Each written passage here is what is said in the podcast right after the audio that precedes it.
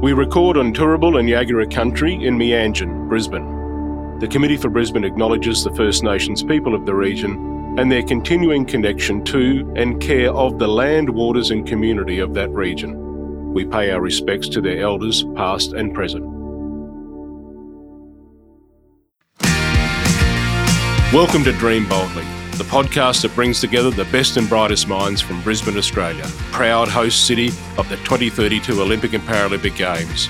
Our guests will be experienced and well known Brisbane leaders sharing big ideas to help shape a better city and region. Our guest today is Courtney Stewart, Artistic Director and CEO of La Boite Theatre, Australia's oldest continuously running professional theatre company and a Brisbane cultural institution. It's been a steep climb to the top for Courtney, who took the top job at La Boite at just 34 and became the first person of colour to lead La Boite in its almost 100 year history. Here to chat the bitter pill of rejection, shaping the soul of the nation, and embracing vulnerability, welcome Courtney. Oh, thanks so much, Adam. I'm thrilled to be here. Now, we will get to the successes in a bit, but it seems only fitting to start with the inciting incident that kicked it all off for you getting rejected by children's singing group High Five at the final audition hurdle. What happened? Oh, so sad. I'm still not quite over it, I think. Yeah, I auditioned for High Five, I think it was back in 2012. And it was like the X Factor. There was like 300 people who had sent in self tapes from both, I think it was in Australia and New Zealand. And then they whittled the group down to about 50 and brought us all to, you know, this big kind of warehouse in Sydney. And we we had just a week of auditions where they would like cut the group in half every day. And I was kind of breezing through round after round. I was like, oh yeah, I've got this. Not many Asian people left. Yeah, I'm like I'm like a, I'm a shoe in. But I was also touring with what was called Arts Link. Used to be the Arts Council school shows that would tour around to to the different schools in different regions. And so I actually wasn't able to make two of the middle days of auditions. And I think during that time, I started to like slip down, oh. slip ah. down. I think I, you know, you have to be visible in these fell situations. In love with someone more. I think so. and I turned up to the final day, and they kind of put us into different configurations of the new high five. So there were like, you know, three different groups of high five. And yeah, at the end, I, I, got the call that I didn't make it, and I was oh devastated. Who was stole your role? Do you think? Oh, I don't know. I've wiped it from my mind. I know we do joke, but High Five was truly a significant influence for you as a young Queenslander. Mm. I recall an interview you did recently with ABC, and you said that the original High Five band member, Kathleen de Leon Jones, was your first Asian Australian role model in the media. Yeah. How important was this as a young oh, artist growing up? It was it was pivotal. I think um, you know, High Five was so cool. Like for me, it was like the precursor to S Club 7, really. and I just remember seeing Kathleen on screen and just thinking, oh, it's, I, I would love to do that because I, I grew up as a dancer, really. And, you know, I was like, oh, there's an actual job that you can do where you can make a living out of this. And, um, you know, you get to sing, you get to act, you get to play with these cool puppets. There's like children around. Like it just seemed like the, the best job ever. And she was part of the group. Like she had a great spot, she had equal screen time. And I was like, oh, this is like the first time I've ever seen anyone who looks like me kind of being treated as like an equal human being. And I just thought that was really cool. And it kind of, yeah, always kept me dreaming about what I could do in, this, in the entertainment space as well. Mm. Mm. And like many Queenslanders in the entertainment industry, you left Brisbane as a young artist to chase your big break down south. Mm. Was this out of necessity? Was it out of opportunity? Something different? I think a bit of both, really. I think at the time, the conversations around representation, authenticity, diversity, inclusion were at a different point in Brisbane. And I just found that I was getting more auditions in Sydney. And I was involved with one main stage show, Macbeth, at Queensland Theatre, and thought, oh, this is great. Like, I'll, I'll get auditions from now and it'll be great. I'll be in more productions there. And the momentum just wasn't around, you know, it wasn't around me at that time. And so I'd just gotten married, and my husband Robbie and I were just like, "Will we renew our lease, or will we go down to Sydney?" We made the decision to pack up our life and and drive down to Sydney and try and try, you know, building a life down there. And I found that the industry was further along in terms of, you know, people like me being wanted for roles and projects. And so I was like, oh, well, this, I'll, I'll go where I'm wanted. I'll go where the opportunities are. And so Sydney was that for me almost, almost instantly. I felt like a complete difference being there. But then once I moved down there, all of a sudden I started getting opportunities back in Brisbane, which I think is quite, I think that's a common tale for Queenslanders who move out of the state. And why but, do you think that is? Um, I think I think it's important for Queenslanders to spread their wings and to kind of understand themselves. I think you can only really truly understand yourself and what you have to offer when you're not at home. Because when you're at home, you're kind of limited by not only what you think of yourself, but how everyone else has already contextualized you. Like it's really hard for people to continue to update their version of who you are in their head when you've grown up there and they've seen everything you've ever done. Whereas, you know, when you move to a place where no one knows you, that anonymity is really liberating because you can make a fool of yourself because you're like, well, I don't have any friends in this place. I just go home if I, you know, if it doesn't work out. I don't know if it's a confidence or there's like a, a, centering or a grounding within yourself that happens when you when you leave home, when you move away. You know, you kind of gather these life experiences that are yours, and you know, you kind of step fully into your own decision making and your agency because you're not surrounded by you know other structures and familiar faces you're like operating purely out, out of your comfort zone. So you're not you're not within your comfort zone at all. And so i think um, you just stretch and grow as a person. I think that's only going to be of benefit to you as an mm. artist. And and with that anonymity that you describe was it that uh, you know move to sydney was it an opportunity for you to reinvent yourself? Or was it an opportunity for you to discover truly who you were? Both. Again I think I never really set out to reinvent myself. I, I think my purpose really was to try and find where I fit into the industry. But I think in the process of that, there was some sort of metamorphosis that went on where I feel like I was able to blossom into the artist that I am today because of the different opportunities, the different conversations, the different groups of creative people that I came into contact with in Sydney, the different ways that they support art making down there, which is distinct, not better necessarily than what we do in Queensland, but just different. You mentioned that the, uh, I guess, the dialogue, the spotlight on diversity, inclusion, representation was at a very different level mm. 10 years ago when, mm. when you did make that move. Mm-hmm. You've just clocked over a year at La Boite, yep. which is Australia's oldest continually running professional theatre company, celebrating 100 years in, in 2025. At the time of your appointment as artistic director and CEO, you were the only woman of colour to lead a major non Indigenous theatre company in Australia mm-hmm. and the first person of colour to lead La Boite. It was a big win for the arts industry nationally. How significant was, was that part of the narrative for you personally? Um, I think it kind of brought together everything I had hoped for and everything that I've been pushing for, you know, along with so many others in the industry around opening doors for people who kind of historically haven't had a seat at the table. La Boite has meant so much to me. I think what's so incredible about the company is that it means so much to everyone. I think you'd be hard pressed to find some, you know, an artist in Brisbane who hadn't had some kind of encounter or interaction or relationship with La Boite. And so again, that made my appointment feel even more honored, knowing that this company meant so much. You know, there was so um, you know, much vested interest in and around the appointment. For me, I think it's a pretty incredible milestone for Queensland to be leaders in that field now, where we do have our second tier theatre company being run by a woman of colour. That isn't happening in other states. Uh, dare I say the tables may have turned around where the conversation is being led from. You know, I think that's I think that's really exciting. Um, I think it's a really exciting time to be an artist in Queensland. I think it's a really exciting time to be in the arts in general. And yeah, I'm excited to see what this see seeing how this door that's open for me has a ripple effect um, throughout the rest of the industry, and see what other doors can remain open for others to come in as well. Mm. Mm.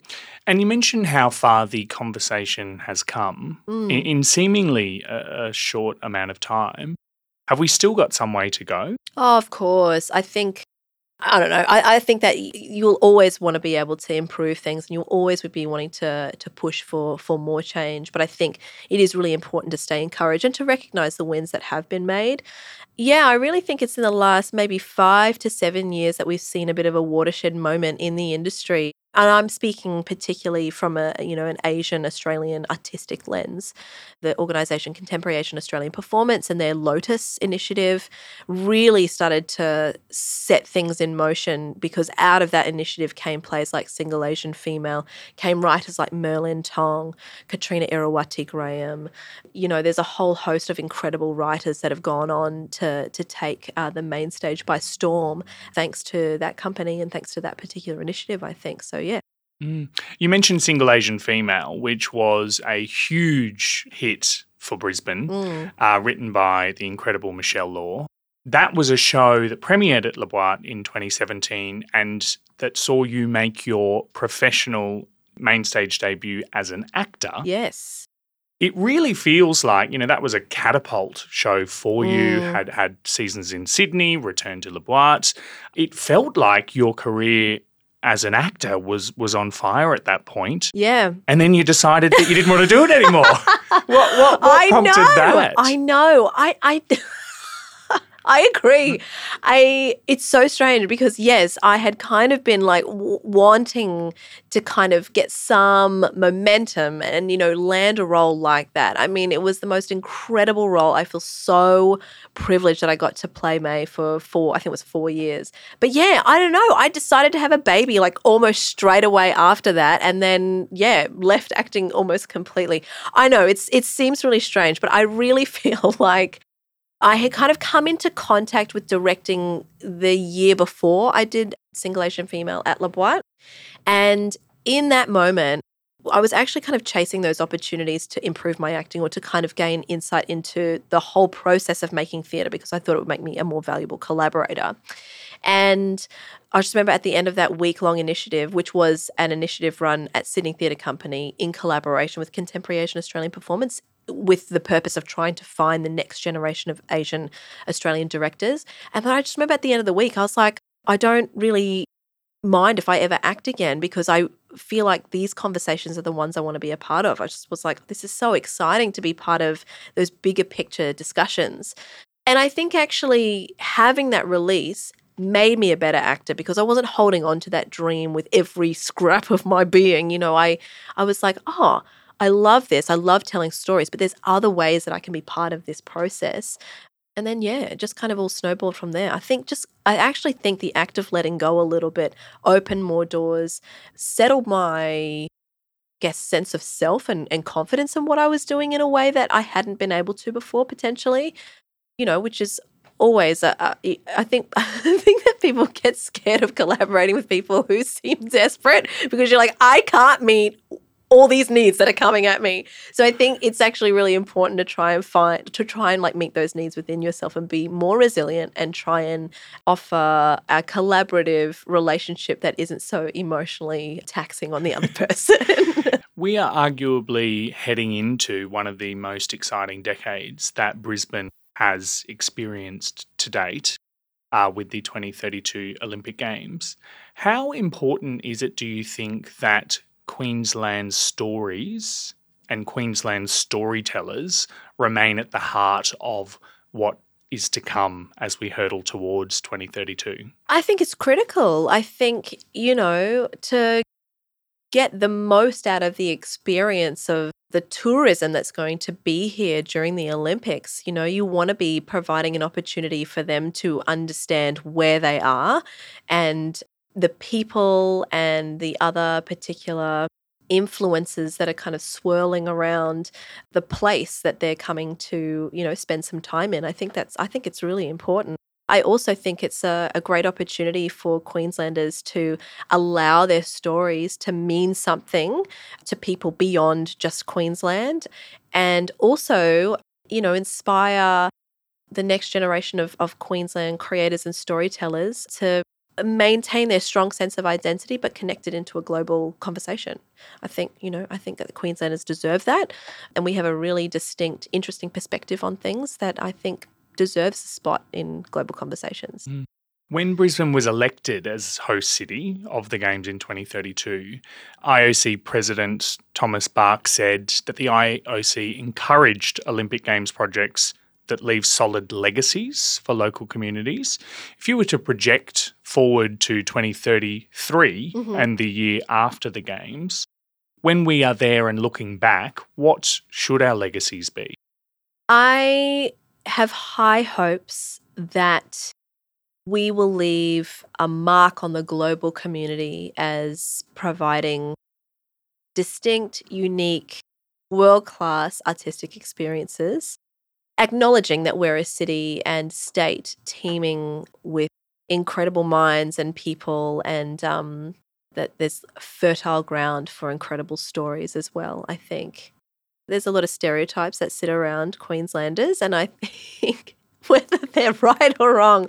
I think um, giving more context to where they come from, I think, and kind of showing, you know, revealing ourselves a little bit more. I think uh, Australia as a whole, sometimes I think, and, and I understand why, you know, being vulnerable is hard. But I think that we, as a nation, there's kind of been a narrative that's been reiterated over and over again is that you have to have a thick skin, that, you know, we don't like to show emotion too much. You know, if you show much too emotion, then you're too sensitive. I think that we find our own feelings a little repulsive at times. And so I, I'm excited about allowing the storytellers of this generation to provide another way to be Australian or to be, you know, human beings in this country. Mm. Um, yeah, moving forward. I think there is a sense of, you know, Queenslanders by nature are very laid back, very irreverent.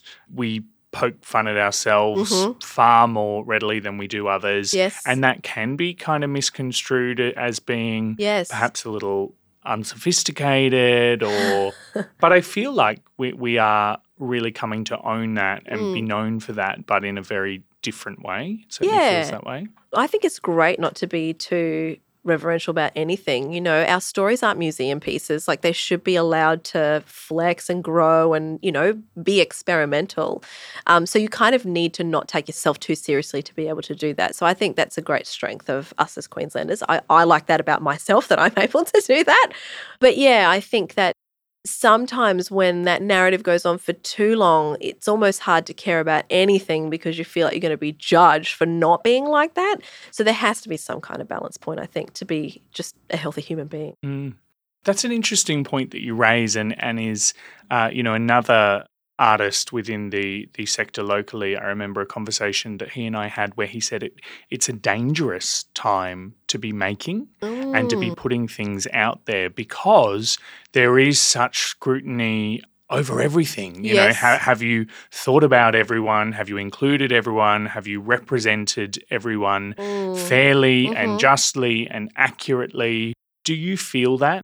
No, um, I don't because I, t- I understand the sentiment. Actually, I like that sentiment is right, but I actually think it comes down to what is your vulnerability appetite? What's your risk appetite? Like, what are those two things and how do they intersect within you as a person? So, and maybe it's because I am a woman of color, but like my ability to access my vulnerability I, have got a greater appetite for that. So, like, I'm okay to make mistakes, and I think I'm also okay to say sorry, and I'm also okay to like try and learn better, and I'm okay to do that in a public way. I think if you don't have strategies to be able to deal with that, then yes, I think it's a very terrifying time to be having an opinion about anything because you can't consider everything all the time because you're at a particular moment we are all at particular moments on our journey of being a human being and learning all the things that we're going to be able to learn before the day that we die.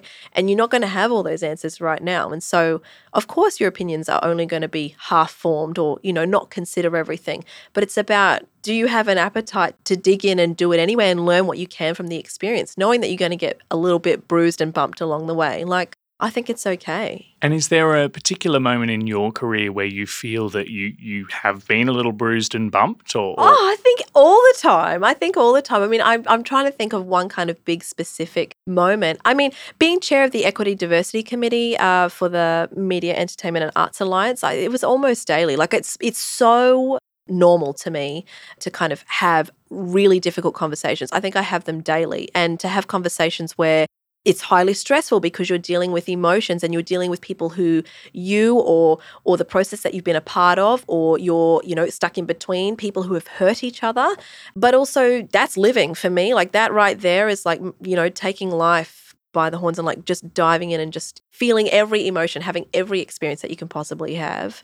And also you can't avoid it unless you are just going to stay at home and not interact with anyone COVID isolation.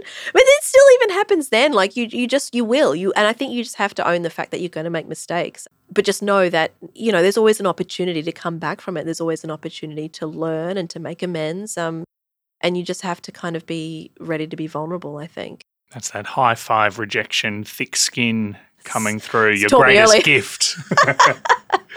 I know one of your missions, uh, both personally and, and in your role at La Boite, is to change the world mm. one play at a time mm-hmm. or one story at a time. Mm. Do you think that art has the potential to do that? I really do. I really do. And I know in our industry we talk about we're not doing brain surgery, we're not saving lives. I disagree. We're not we're not performing brain surgery, but I think we can save lives. I think because I've I've seen it how it's uh, firsthand how it's affected me. Like it's not just pure entertainment where I'm like, oh, I'm a bit bored. Oh, that's nice. Like yeah, that, that uh, art can be that, and that's great too. But I think all human beings, and there's studies to show that even like little kids the best way to communicate with them is to acknowledge their feelings. That's all any human being wants. It's like a deep need that we have that we don't grow out of when, even when we're adults. So we want to have our feelings acknowledged and our experiences reflected.